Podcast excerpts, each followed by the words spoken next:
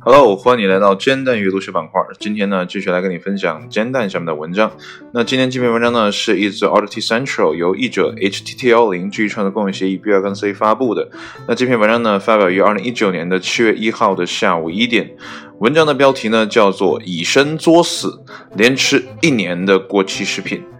嗯，不知道谁呢有这样的勇气？那我们就一起来看一下文章的正文是怎么说的。那为了提高人们对消费品保质期混乱的认识，美国马里兰州一名男子吃了一整年的过期食品，并最终活下来，讲述了自己的故事。那么从三年前开始呢，Scott Nash 便产生了这个另类实验的想法。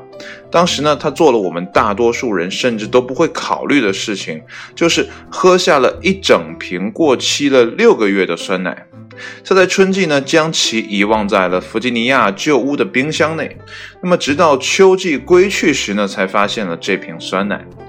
当时呢，这瓶酸奶呢已经过了保质期半年之久，但这并没有阻止 Nash 将其与思慕雪混合一起后呢一饮而尽。酸奶的味道呢并不奇怪，吃下去后呢也没有导致任何健康的问题，这不禁呢令他对各大公司如今对保质期定义的方式呢产生了怀疑。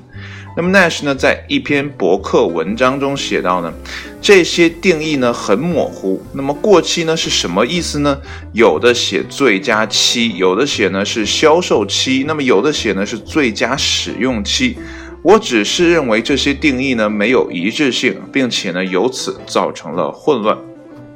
那么食品的日期呢？注明系统呢需要修改。那标签的一致性呢，将使目前的混乱呢变得清晰。那么此外呢，呃，那些呃日期需要与现实相匹配。那么有些物品呢根本不需要标注日期，比如盐、罐头食品和婴儿湿巾啊，这都是 Nash 在他的博文中写到的啊，这是摘取的一部分。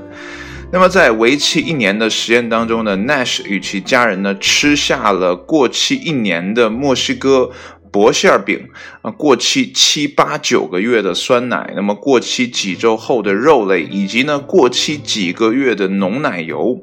那么有一次呢，他甚至使用了冰箱中放置了数月之久啊早已发霉的黄油。他只是呢将黄油上面的霉菌刮掉后呢，便直接使用其做饭。每个人都吃了之后也没什么事儿。那么奈是承认呢，有些食物呢确实糟糕到必须要扔掉，但有些呢比其包装上的保质期呢更好的方法来判断其是否过期。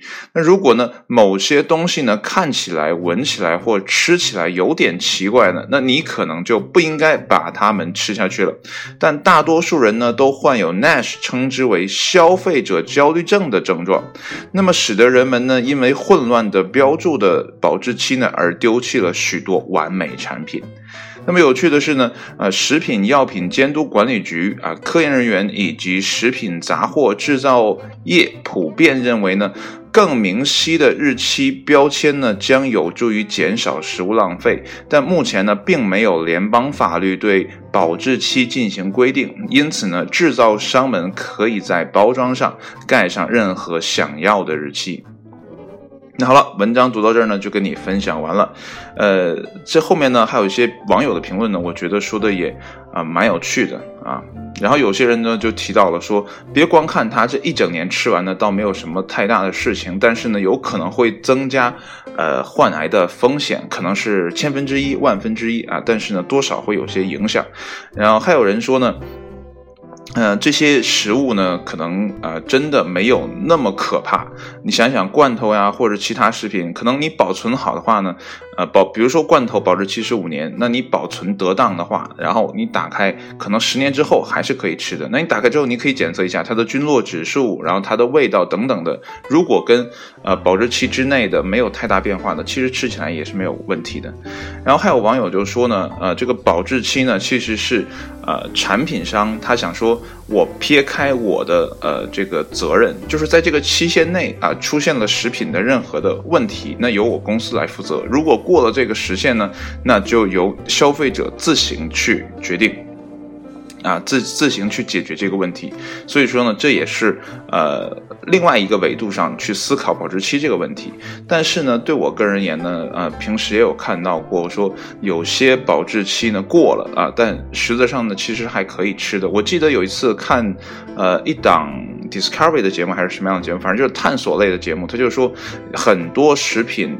并没有真正的坏掉啊，就是我们传统意义上的坏掉，像刚才文章中说的啊，有发霉啊或怎么样的，其实呢，你吃下去都是没有问题的。但是呢，由于人为设置了保质期的这个概念，那么导致呢很多。呃，文章中也说了，完美的是这个产品呢被丢弃掉了。我记得有一次啊，也是看啊探索的那个节目，然后呢就说有很多的汉堡、炸薯条啊这些呃什么像肯德基啊、麦当劳他们出产的那个产品，在规定的时间内如果没有卖掉的话呢，通通要被丢掉的。你可以想见一下，这种食物浪费。到底是有多大的？仅仅是为了保证每一个消费者的口感。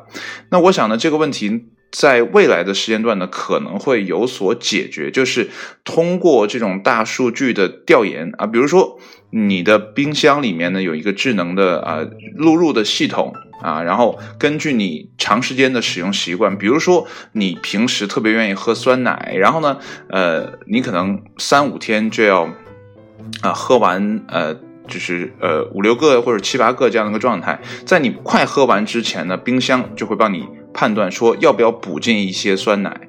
那如果这种及时的补充，你就不用买太多的酸奶，这样的话呢就不会造成过度的浪费。然后呢，呃这些呃公司呢，比如说产酸奶的公司呢，也可以根据消费者的实际需求呢来。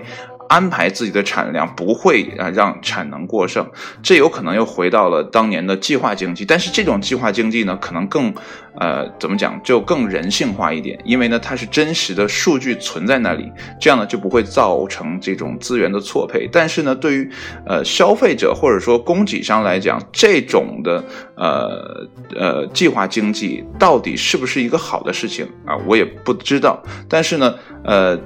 单一的看这个产品的怎么讲，就是啊浪费率也好啊，或者说呃。在这个保质期内，或者说差不多的这个保质期之间呢，给人可以食用的这样的一个角度来讲呢，我觉得这个方式还是比较不错的。当然了，在经济上会产生什么样的负面或者正面的影响呢？这个东西我并没有考虑，我也考虑不到那个那个点上。单从食物这个角度、浪费的这个角度来讲，我觉得我们的产品或者说生产商啊，应该更好的去考虑到底应该生产多少商品，不至于让我们这些。努力的工作啊，这些资源啊，在人们还没有享受到，就通通的浪费掉了。好了，今天的节目呢就是这样了，那谢谢你的收听，我们下期节目再见，拜拜。